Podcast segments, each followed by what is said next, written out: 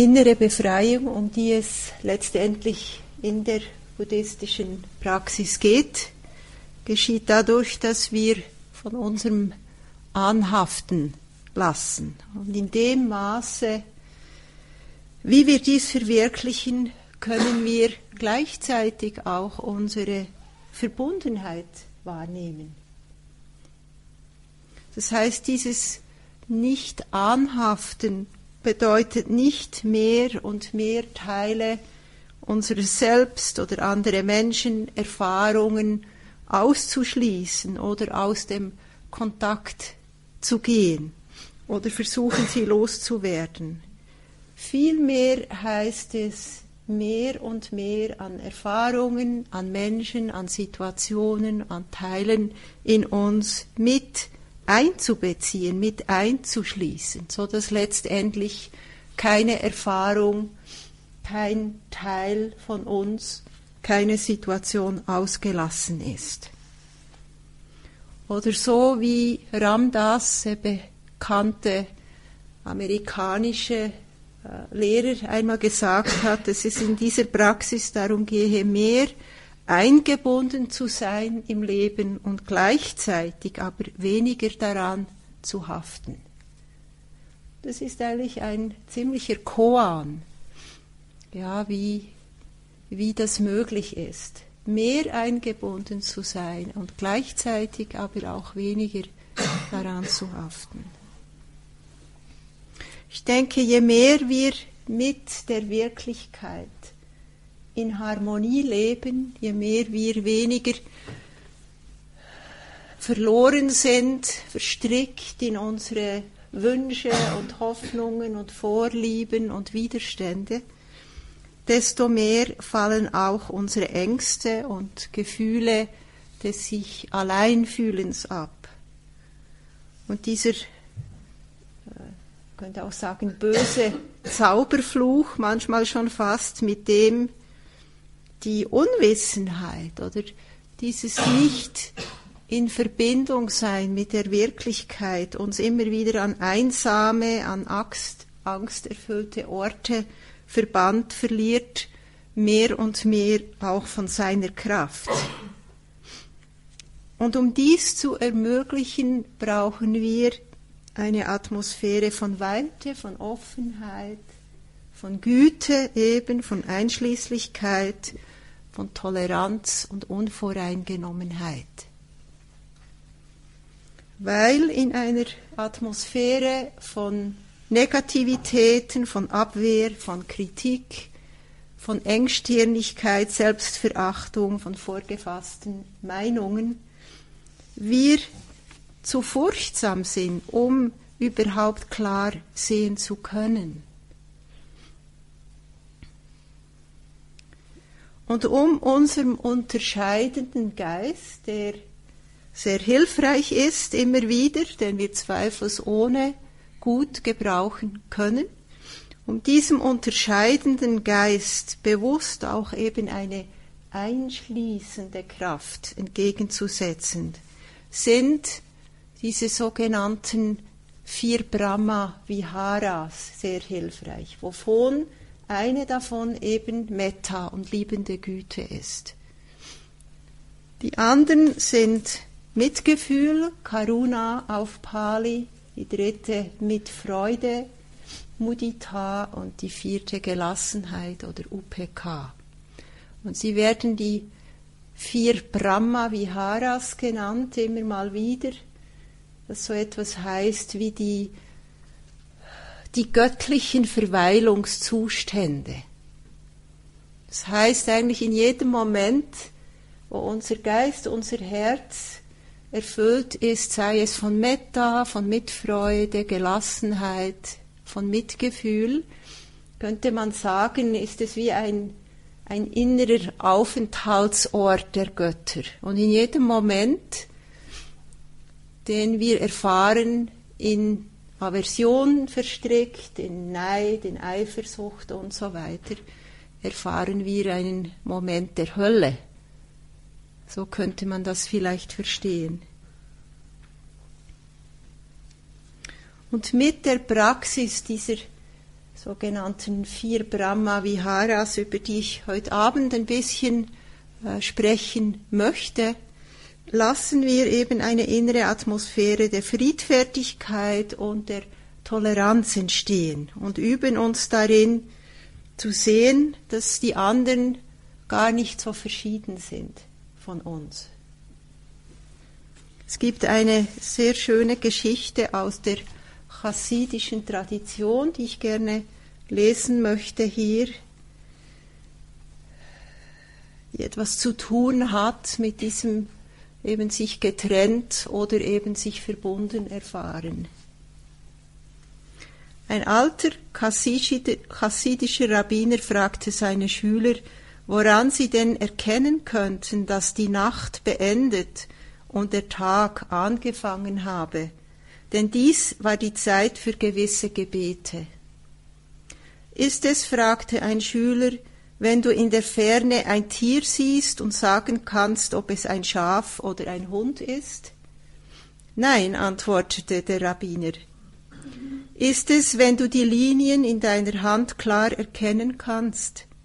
Ist es, wenn du einen Baum in der Ferne siehst und sagen kannst, ob es ein Feigen oder ein Birnbaum ist? Nein, antwortete der Rabbiner beide Male. Woran erkennst du es dann, wollten die Schüler wissen. Es ist dann, wenn du in das Gesicht irgendeines Mannes oder einer Frau schaust und sie als dein Bruder oder deine Schwester sehen kannst. Bis zu diesem Augenblick ist es immer noch Nacht.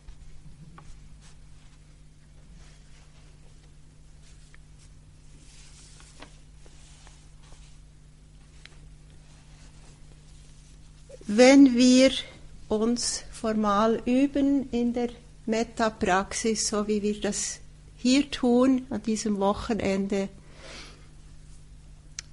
Dasselbe gilt auch für die anderen drei dieser Herzensgeistesqualitäten. Dann ist es eigentlich ein bisschen wie ein Körpertraining, das unser Herz in dem Fall über sein bisheriges Leistungsvermögen hinausträgt. In der tibetischen Tradition kennt man die sogenannten Wunschgebete, ein sehr, sehr wichtiger Aspekt in der tibetischen Praxis. Sie ermöglichen es, über das hinaus zu gelangen, was uns im Moment möglich scheint. Ich denke, die Praxis, die, die Übung mit diesen Sätzen hat auch etwas damit zu tun. Und natürlich ist mit Widerstand zu rechnen, so wie immer mit Widerstand zu rechnen ist, wenn wir, auch wenn wir ein Körpertraining machen und über das hinaus wachsen möchten, was uns im Moment möglich scheint. Wir begegnen und wir entdecken immer wieder eben auch unsere Grenzen. Und weil es eben eine Praxis ist, des Einschließens werden auch unsere Grenzen möglichst in einer Atmosphäre der Güte, des Mitgefühls und der weiteren Perspektive gesehen. Wichtig, ich habe das, glaube ich, schon einmal kurz erwähnt, in der Metapraxis, wenn wir mit diesen Sätzen oder diesen Wünschen arbeiten, dann sind das keine Affirmationen. Also wir, es geht nicht darum, dass wir uns sagen oder versuchen einzureden, dass wir gütig sind oder dass wir mitfühlend sind, wenn wir Mitgefühlspraxis Praxis ausüben oder voller Mitfreude in diesem Moment. Also wir such, versuchen nicht uns davon zu überzeugen. Wir versuchen auch nicht unsere wahren Gefühle zu verbergen. Es ist in keiner Art und Weise eine Schönfärberei. Aber wir bringen immer wieder unseren, unsere Bereitschaft zum Ausdruck, unser Herz öffnen zu wollen. Auch wenn das immer wieder nicht möglich ist und wir eben immer mal wieder in verschiedenen Situationen an unsere Grenzen stoßen.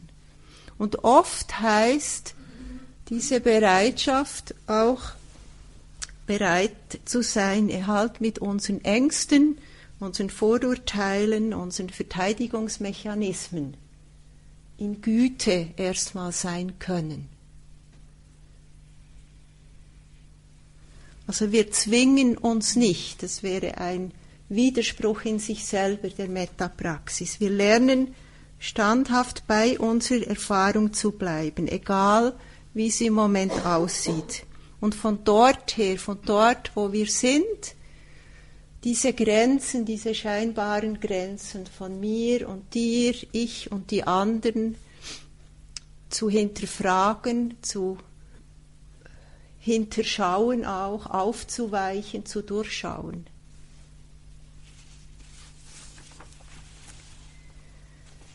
Metta,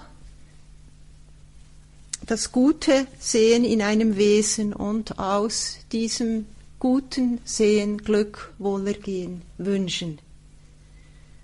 Und wir schulen uns zuerst, so wie wir das hier auch tun, liebevoll mit uns selber zu sein, umzugehen, statt mit Selbstverachtung uns vermehrt auch mit Freundlichkeit zu begegnen.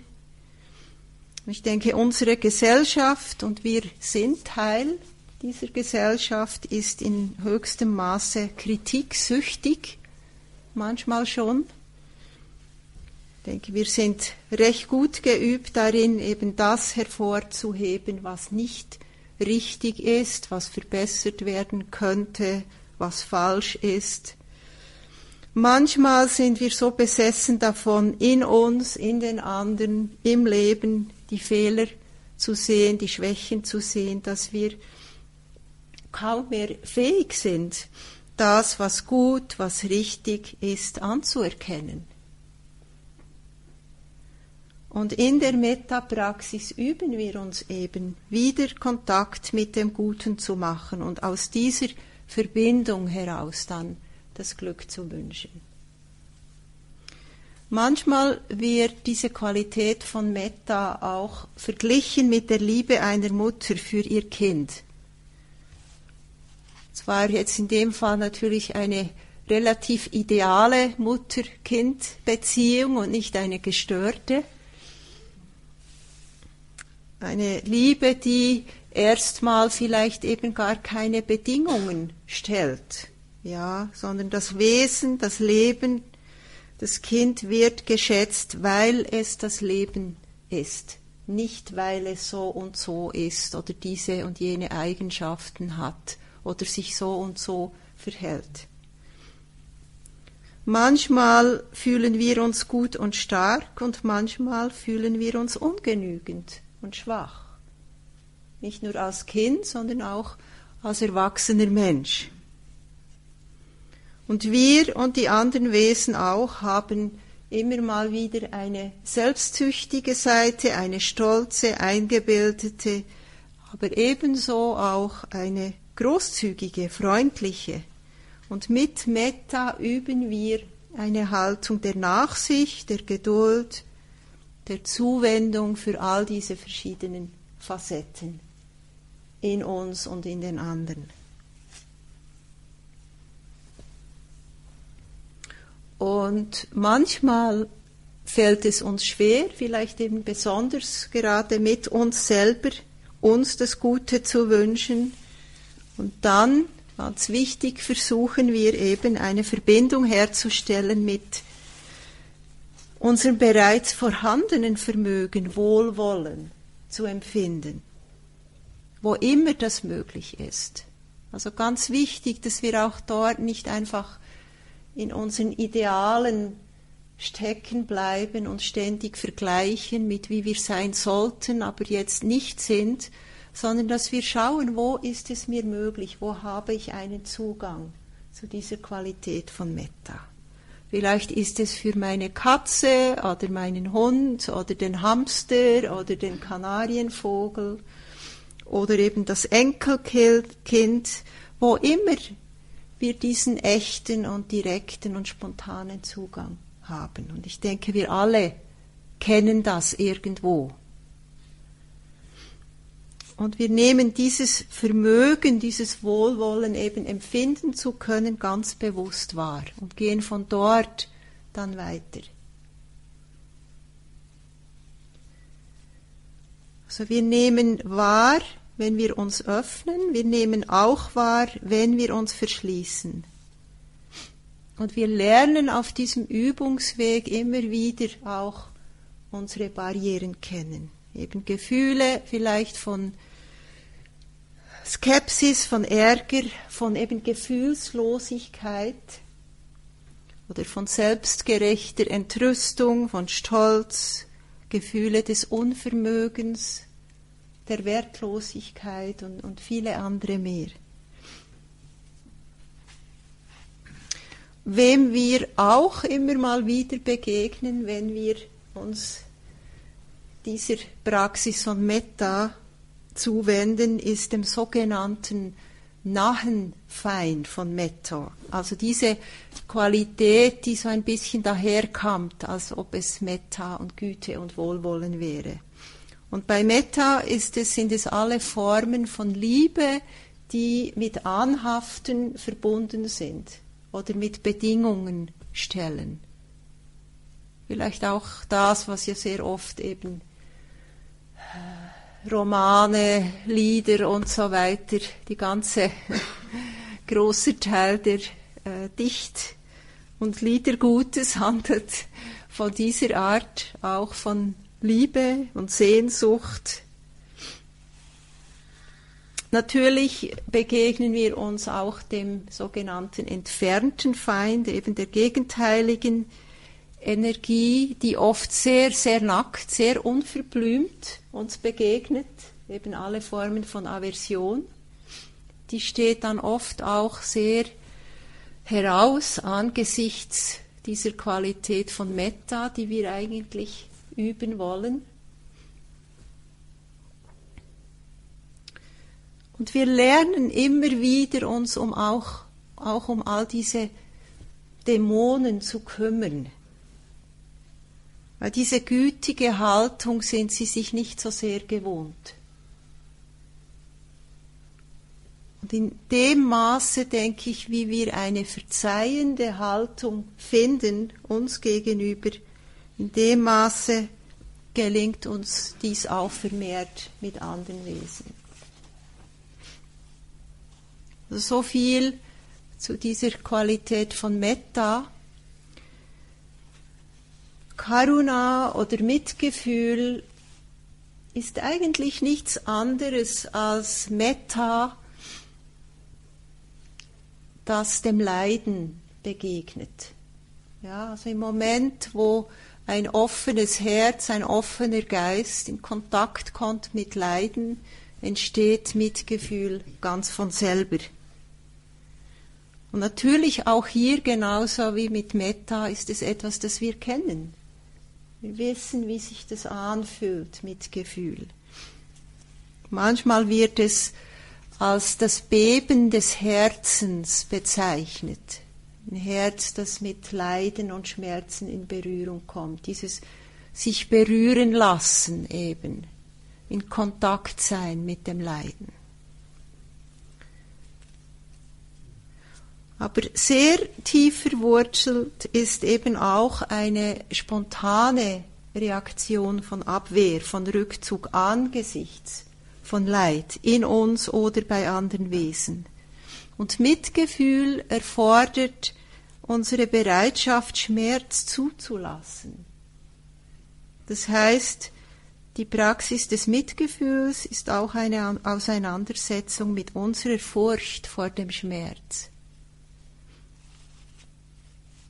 So auf dem Weg zum Mitgefühl lernen wir zuerst unsere Furcht nicht abzuwehren und uns vor dieser Furcht nicht zurückzuziehen bevor vielleicht dann das Mitgefühl entstehen kann oder sich zeigen kann.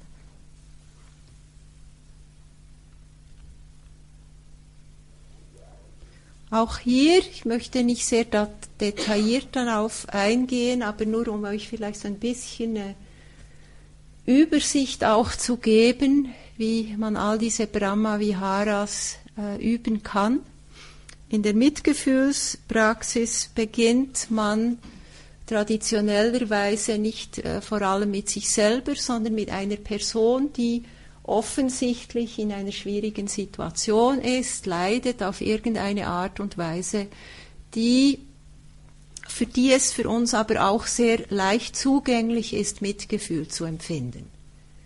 Also es das heißt jetzt eben nicht die Person, die uns am meisten verletzt hat und der es im Moment nicht so gut geht, das wäre wahrscheinlich ein schlechter Zugang, um Mitgefühl praktizi zu praktizieren, weil da eher natürlich vielleicht das Gefühl kommt, ja, geschieht ihm ganz recht, typisch, jetzt hat er das Ergebnis.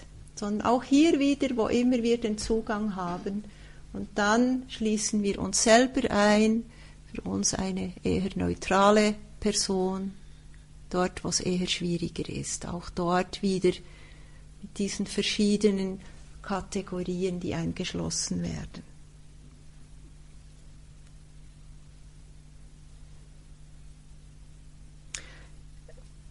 Genauso wie im Metta finde ich es selber auch immer wieder verblüffend, auch mit der Mitgefühlspraxis, die ich auch äh, in längeren Retreats auch geübt habe. Wenn ich mich daran erinnere und das eben ab und zu auch viel spontaner dann mir überhaupt in den Sinn kommt, ja, auf diese Art und Weise zu reagieren, wenn vielleicht jemand mir gegenüber sitzt, der mich grundsätzlich eher nervt, und ich dann Kontakt mache, ja, dass dieser Mensch dann plötzlich eben auch äh, Kontur erhält, ja, wie ich dann plötzlich wahrnehme, dass da ja tatsächlich auch ein Mensch da ist, ja, mit all seinen Schwierigkeiten, seinem Leiden, kann mich auch erinnern an ein längeres Retreat, Selbstretreat, das ich gemacht habe, hier etwa zehn Minuten weiter oben in einem Chalet, im, äh, kleine Wohnung im Untergeschoss. Und äh, da hat es ganz viele Kellerasseln gehabt, die mich da immer besucht haben. Und ich habe am Boden gesessen und äh, Sitzmeditation gemacht. Und äh, irgendwie, es waren ein bisschen viele, so ein paar wenige äh, ging meistens noch, aber wenn da so ein bisschen eine Invasion kam, fand ich das nicht mehr so toll. Und wie sich das dann auch so, es war auch eine, glaube ich, Brahma Vihara Retreat, das ich gemacht habe, sich, wie sich das verändert hat, diese Beziehung mit diesen Kellerasseln. Von zu Beginn so, öh, nur nichts zu mir zu tun haben, wie kriege ich die los?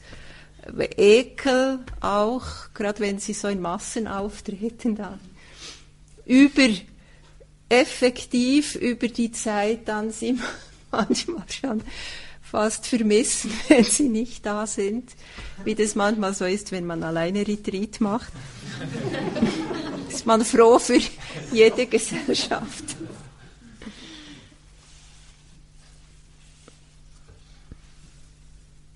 Ich denke, gerade auch in einer Retreat-Situation wie dieser hier, auch wenn sie kurz ist, ein oder zwei Tage nur, haben wir immer mal wieder auch Gelegenheit wahrzunehmen, wie wir eben umgehen angesichts von Schwierigkeiten, von vielleicht körperlichen Schmerzen, von emotionalem Aufruhr oder von gerade nicht emotionalem Aufruhr denken, ich möchte eigentlich Emotionen, aber es sind keine da und das ist auch wieder nicht recht. Und oft sehen wir gerade dort eben auch unsere Abwehrmechanismen diesen schwierigen Situationen gegenüber. Und wenn wir an die Grenzen dessen kommen, was wir ertragen können, reagieren wir manchmal als Schutz auch mit Grausamkeit sogar, was als äh, oppositionelle Energie gesehen wird von Mitgefühl, das sich um sich schlagen angesichts von Schmerzen oder von Leiden. Oder wir reagieren mit dem sogenannten nahen Feind von Mitgefühl, das so etwas ist wie Selbstmitleid statt Mitgefühl. Selbstmitleid, dass man, oder auch diese, wenn es auf andere äh, gerichtet ist, dann vielleicht diese Art äh, professionelle Fürsorge, in die wir hereingeraten können, wo auch das Gefühl der Trennung ist. Und im Moment des Mitgefühls ist eigentlich nie ein Gefühl der Trennung da oder von oben nach unten, sondern es ist einfach Kontakt da, es ist eine Verbundenheit da. Und natürlich sind wir manchmal überwältigt oder wir fühlen uns hilflos angesichts des Leidens, sei es in unserer eigenen Geschichte, Familie, angesichts des Leidens in der Welt. Dann ist es eben auch hilfreich, vielleicht mit einer weniger herausfordernden Situation zu üben. Also auch hier wieder dort üben, wo es uns möglich ist wenn es nur ein bisschen unangenehm ist, zu schauen, wie gehe ich damit um, was würde es heißen, offen zu bleiben.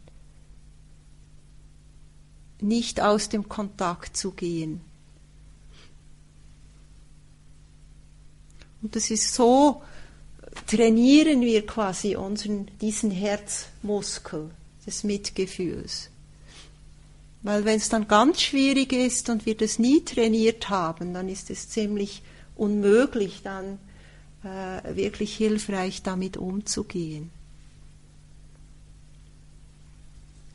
Pema Chodron, deren Bücher vielleicht einige von euch kennen, die eine Amerikanerin, die in der tibetischen Tradition ordiniert ist, die Schülerin war von äh, Trungpa Rinpoche, schreibt in einem, einer ihrer Bücher auch von einem Idiotenmitgefühl, das wir haben können. Sie spricht oder schreibt immer ziemlich direkt. Also ein, eine Art Mitgefühl, das wir benutzen können, um vielleicht eben einem Konflikt auszuweichen oder um unser gutes spirituelles Image aufrechtzuerhalten. Sie sagt, dass es eben in keiner Art und Weise darum gehe, allem Ja und Amen zu sagen.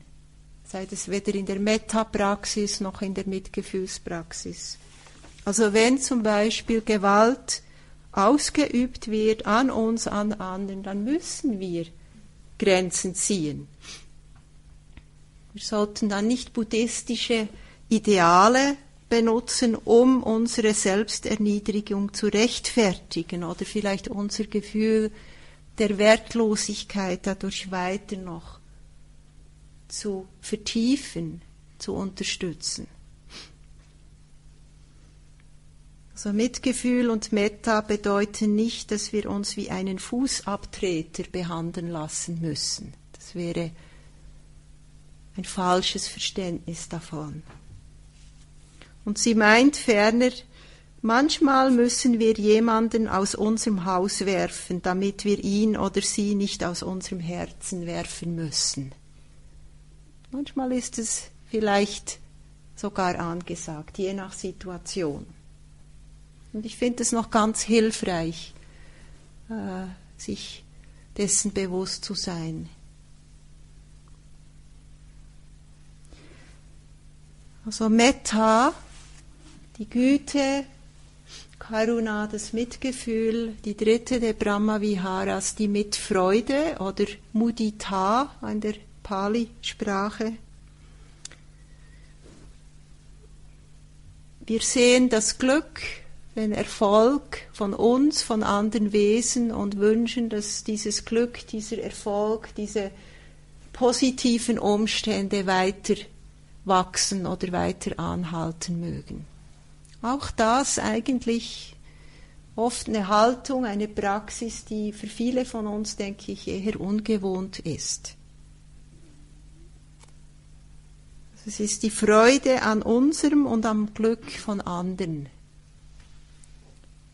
Eine bewusste Würdigung des Guten, des Freudigen, welches das Leben bringt. Und ich denke, gerade auch in einer Retreat-Situation wie hier begegnen wir oft beidem stark, nämlich auf der einen Seite einer sehr wertschätzenden inneren Haltung, die manchmal sich zeigt und zum Vorschein kommt, und aber oft auch genau dieser Haltung, die eher aversiv ist, die sich äh, aufregt, nörgelt und so weiter. Oft erfahren wir aber gerade auch eben im Retreat eine Wertschätzung vielleicht für Dinge, für die wir in unserem Alltag im Beschäftigtsein gar kein Auge oder kein Ohr mehr dafür haben. Auch hier kann ich mich erinnern an Selbstretreats, die ich gemacht habe, wo so ganz einfache Begebenheiten enormes äh, Glücksgefühl ausgelöst haben.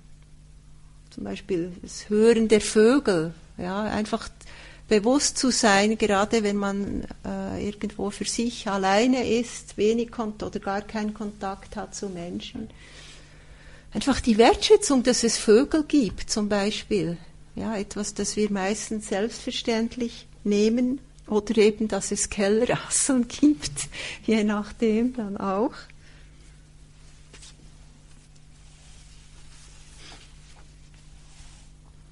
Wir begegnen aber auch immer wieder unserer Gewohnheit, statt das zu würdigen, was wir haben, ständig um etwas Besseres zu kämpfen und natürlich oft dadurch auch unsere Unzufriedenheit zu nähren. Pema Chodron beschreibt diesen Kampf für das Bessere mit dem Bild, es ist, als wollten wir die Blumen zum Blühen bringen, indem wir Zement in den Garten gießen. Also auch wieder ein ziemlich äh, starkes Bild, das sie verwendet. Wir sind eben oft fixiert darauf, was nicht so ist, wie es sein sollte. Ich habe mal vor einer Weile einen Cartoon gesehen, mit einem Mann drauf, der einen ganz erstaunten, ein bisschen perplexen Gesichtsausdruck hatte. Und in der Sprechblase von ihm stand, was war das denn nun wieder? Und dann unten der erklärende Text hieß es, Robert erfährt einen Augenblick des Glücks.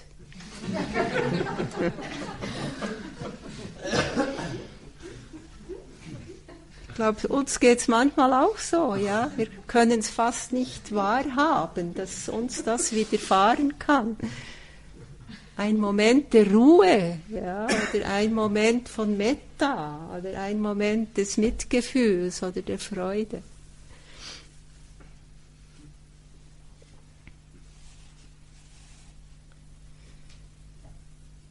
Also auch mit Freude kann genauso wie die an, beiden anderen auch formell praktiziert werden.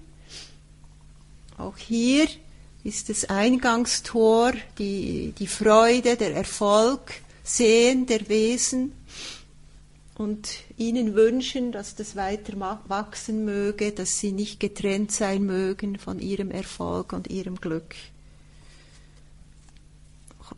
denke auch das etwas, was man für sich selber auch praktizieren kann, sich in Mitfreude zu üben, vielleicht über unsere eigenen glücklichen Umstände, die wir haben, vielleicht Dinge, die wir als selbstverständlich sehen, vielleicht die Gesundheit, wenn die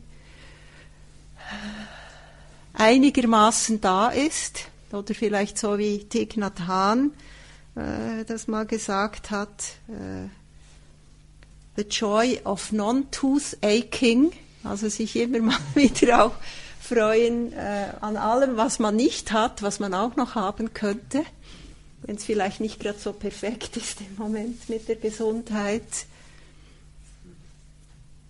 Sich freuen vielleicht an einer förderlichen Umgebung, an einem guten Freundeskreis, wenn das etwas ist, in dem wir uns bewegen, sich erfreuen an unseren eigenen guten Qualitäten, so wie wir das auch in der Metapraxis ein bisschen äh, üben, das anzuerkennen, vielleicht sogar eben wertzuschätzen, zu sehen überhaupt, schon das, manchmal ungewohnt. Auch natürlich im Alltag ein großes Übungsfeld, nicht nur in formeller Praxis, das die glücklichen Umstände, den Erfolg von Freunden, ihre guten äh, Qualitäten sehen und uns, und uns wirklich bewusst daran auch zu erfreuen. Vielleicht jemand, der krank war und äh, jetzt wieder gesund ist. Oder wir freuen uns mit dem Mann, der behaglich an der Sonne sitzt und es sichtlich genießt.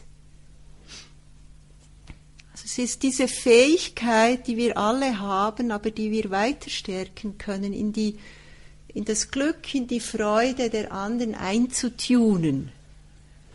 Ja, etwas, das wir kennen weil, können, weil wir eben eigentlich verbunden sind. Das ist eigentlich ein, ein ziemlich offensichtliches Zeichen dafür, ja, dass, dass wir irgendwo auf einer gewissen Ebene bereits verbunden sind. Das, was der nahe Feind äh, bezeichnet wird von dieser Mitfreudequalität, ist eine Art äh, Übermut im Sinne von einem fast manischen Zustand schon. Und es war mir lange nicht so ganz klar, was das irgendwie, was das sein könnte. Ja, und ich denke, es hat etwas zu tun auch wieder mit, dass wir nicht wirklich in Kontakt sind mit diesem Glück oder mit dieser Freude der anderen. Also wir fühlen uns in dem Moment auch so ein bisschen erhaben, vielleicht über die anderen. So die Armen, die leiden bei mir, mir geht's so toll und so. Wir wollen auch nicht so zu tun haben dann, mit denen es nicht so gut geht. Der entfernte Feind, die gegenseitige Energie offensichtlich Neid. Ja, kennen wir natürlich auch, begegnet uns immer wieder angesichts von Glück und Erfolg der anderen. Und auch hier wichtig, wenn eben nicht Mitfreude da ist, wenn Neid da ist, wenn ein Ge Gefühl der Bedürftigkeit der eigenen hervortritt, dass wir das nicht verurteilen, sondern einfach lernen, dass wir auch für uns den Unterschied spüren können. Wie fühlt es sich an, wenn Neid da ist, wenn das Gefühl des, der Bedürftigkeit, des auch etwas Wollens? Wie fühlt es sich an, wenn, wenn Moment der echten Mitfreude da ist? Weil das, denke ich, wird uns auch Energie geben, inspirieren, da vielleicht weiter dran zu bleiben.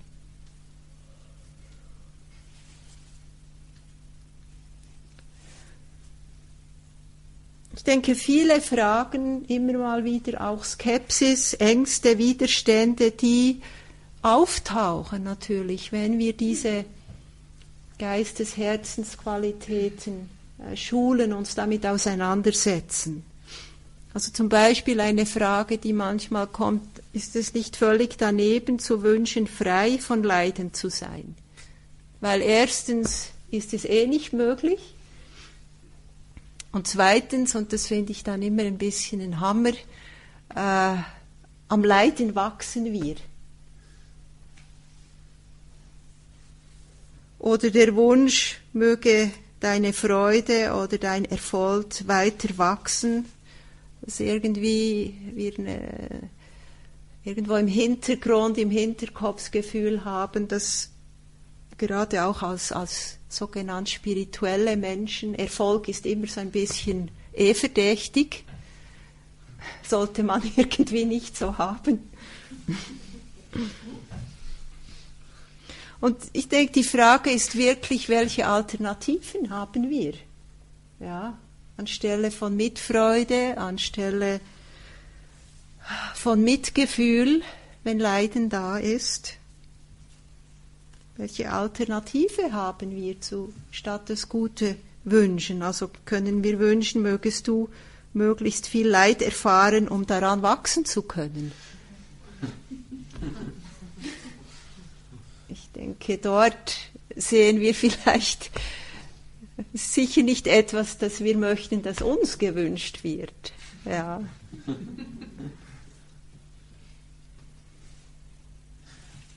Also die Praxis ist dazu gedacht, diese Herzensqualitäten in uns zu fördern, unsere Fähigkeit zum Mitgefühl, zur Mitfreude.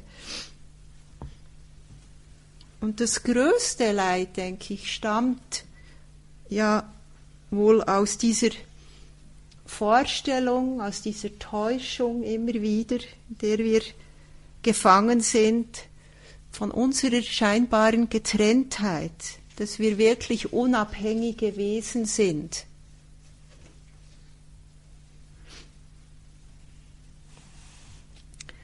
Letzten Aspekt, den ich noch kurz beleuchten möchte, ist diese vierte Qualität der Brahma Viharas, nämlich die von Gleichmut oder von Gelassenheit. UPK. Ein Stück weit vielleicht die Vogelperspektive, wie man diese Qualitäten nennen könnte. Gleichmut ist etwas, das wir eigentlich bereits ein Stück weit üben, wenn wir zum Beispiel Metta üben mit diesen verschiedenen Kategorien von Wesen. Weil wir lernen, eine gewisse Unvoreingenommenheit zu kultivieren. Ja, dass wir eben nicht nur Metta üben, äh, dort, wo es einfach ist, wo wir Zugang haben, dass wir nicht nur dort bleiben, sondern dass wir immer auch wieder bereit sind, diese Grenzen zu übergehen, zu hinterfragen, auch Leute mit einzubeziehen, wo es uns eher schwer fällt. Und dort wächst bereits ein Stück weit Gelassenheit und Gleichmut. Ich könnte auch sagen, die Übung dieser Brahma Viharas ist ein bisschen wie ein Festmahl, bei dem alle eingeladen sind, nicht nur unsere liebsten Freunde. Und natürlich manchmal fühlen wir Furcht, fühlen Abneigung, wir möchten lieber nicht alle einladen an dieses Festmahl. Manchmal ist es vielleicht sogar so, dass wir die Tür zulassen oder sie nur so ein bisschen spaltbreit auftun.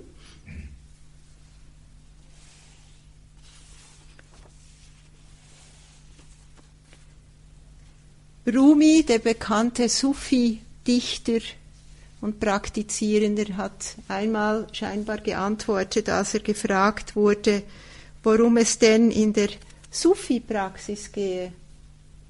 Meinte er, Freude bewahren im Herzen, wenn die Zeit des Kummers kommt. Ja. Und ich denke, es hat etwas zu tun mit dieser Qualität von Gleichmut. Weil ich denke, wenn die Zeit des Kummers kommt, dann sind wir wahrscheinlich nicht so yuppie und ja, äh, wir finden das nicht so toll. Aber ich denke, diese Freude, die wir, die vielleicht eine viel stillere Freude ist, die wir bewahren können in diesen Zeiten, ist, ist diese Qualität von Gelassenheit und Gleichmut.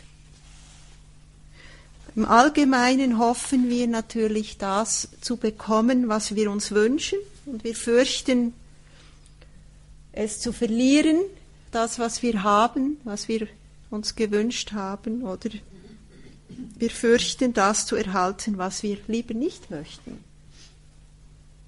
Also diese, manchmal wie es auch genannt wird, diese acht Tendenzen des Hoffens und des Fürchtens, die großer Teil unseres Lebens ausmacht, von Freude und Schmerz, Lob und Tadel, Gewinn, Verlust, Ruhm und Schande. Ohne Gewahrsein, ohne Gelassenheit in uns sind wir in diesem Zyklus von Anziehung und Abneigung gefangen. Und im Leben kriegen wir es eigentlich nie ganz hin alles, was wir befürchten, auszuschließen und alles, was wir uns erhoffen, zu bekommen oder zu behalten. Ich glaube, das ist etwas, das wir bis anhin, egal ob wir jetzt äh, 20, 30, 40, 50, 60-jährig sind, bereits gemerkt haben. Ja. Es scheint irgendwie nicht ganz zu klappen. Und Gleichmut ist eben dieser unendliche Raum, der das Gute und das Schlechte, das Erwünschte und das Befürchtete umfassen kann. Und in dem Sinne lassen wir dieser Praxis zurück diese Bequemlichkeit, große Teile eben unserer Erfahrung zurückzuweisen, und die Sicherheit, nur das anzunehmen, was uns angenehm erscheint. Und dies gilt natürlich nicht nur für Lebensumstände, in denen wir uns befinden, sondern oft eben auch in Beziehungen mit unseren Mitmenschen. Und Gleichmut bezieht seine Kraft von der Einsicht ein Stück weit wird, wenn man das, diese Gleichmutsmeditation auch formell üben will, das kann man auch, meistens wird es getan hm, nach Übungen von, von Metta, von Mitgefühl, von Mitfreude, weil man äh, reflektiert über Karma, über das Gesetz von Ursache und Wirkung. Das heißt, äh, wenn wir uns üben in diesen guten Wünschen, ja, für das Gute, das ist die Freiheit vom Leiden von uns und den anderen, reflektieren wir in der Gelassenheitsmeditation eben darüber, dass wir zwar das Gute wünschen können und es auch wichtig ist, in uns diese Haltung zu fördern, aber gleichzeitig viel viel mehr Umstände und Bedingungen auch dazu beitragen, ob wir oder dann dieser andere Mensch dann tatsächlich glücklich werden wird. Also es holt uns auch ein bisschen runter, falls wir so ein bisschen dem Größenwahn verfallen sind in der Praxis. Ja, diesem Ehrgeiz irgendwie, als ob es nur an mir liegen würde, ja, jetzt diese Person glücklich machen zu können.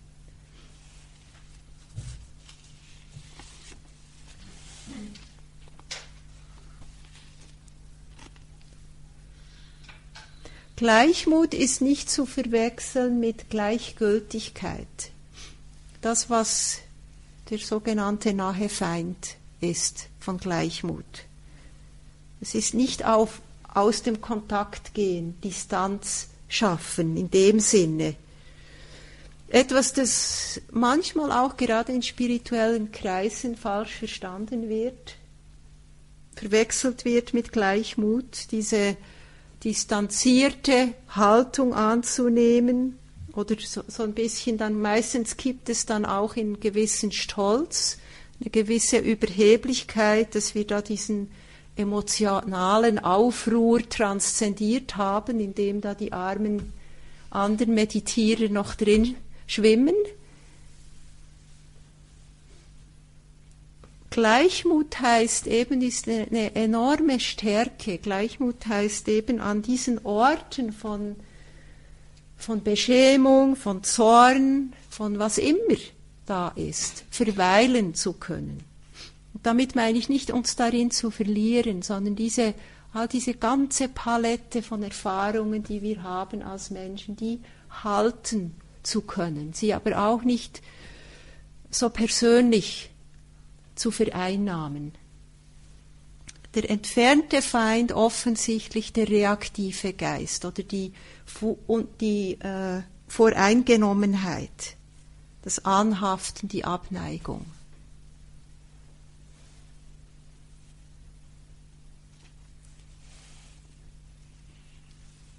Gleichmut wird oft die Krone dieser vier Brahma-Viharas genannt. Nicht, weil Gleichmut auf die anderen hinunterschaut, sondern, sondern weil er all die anderen mit einschließt. Also genauso wie Metta oder Karuna oder Mudita diesen Gleichmut oder die Gelassenheit einschließen, gibt Gleichmut dem Mitgefühl und dem Metta und der Mitfreude, die Geduld, auch die Furchtlosigkeit. Behütet und gestärkt von Gleichmut werden diese anderen drei sogenannten eben grenzenlosen Zustände, wie sie auch genannt werden, können erst in dieses Unermessliche oder Grenzenlose wachsen, wo alle Wesen mit eingeschlossen sind letztendlich. So wie das Bild gebraucht wird, so wie alle Flüsse der Welt in den großen Ozean fließen und all das Wasser des Himmels hineinregnet, aber kein Zu- oder Abnehmen des Ozeans gesehen werden kann. Also es ist diese Qualität von Gleichmut oder so, wie Kenzi Rinpoche das schöne Bild braucht, wie ein Regenbogen, der nicht bedroht und sich nicht geschmeichelt fühlt vom Donner und Blitz. Gelassenheit ist unser starker Rücken, Güte, Mitgefühl, Mitfreude sind unsere weiche Vorderseite und wir brauchen alle vier. Ich möchte enden mit einem kurzen Zitat von Nyanaponika Mahatera, einem großen äh, Mönch in der Theravada-Tradition, deutscher Abstammung, der die meiste Zeit seines Lebens in Sri Lanka gelebt hat, schreibt über diese vier unermesslichen oder grenzenlosen Herzensqualitäten. Sie helfen uns, Empfindlichkeiten, Groll und Irritationen abzubauen Sie helfen unseren Geist stabiler und ruhiger werden zu lassen inmitten den Irritationen des Lebens. Sie sind die hilfreichsten inneren Haltungen in unseren sozialen Kontakten. Sie entfernen soziale Barrieren, bilden harmonische Gemeinschaften, lassen lange vergessene Freude und Hoffnung wieder lebendig werden. Sie sind die großen Entferner von Spannung, sind Friedensstifter in Konflikten und Heiler für die Wunden des Lebens. Sie schwächen die Kräfte von Egoismus und sie fördern die Menschlichkeit.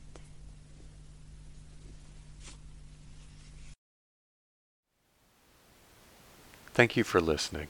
To learn how you can support the teachers and Dharma Seed, please visit dharmaseed.org slash donate.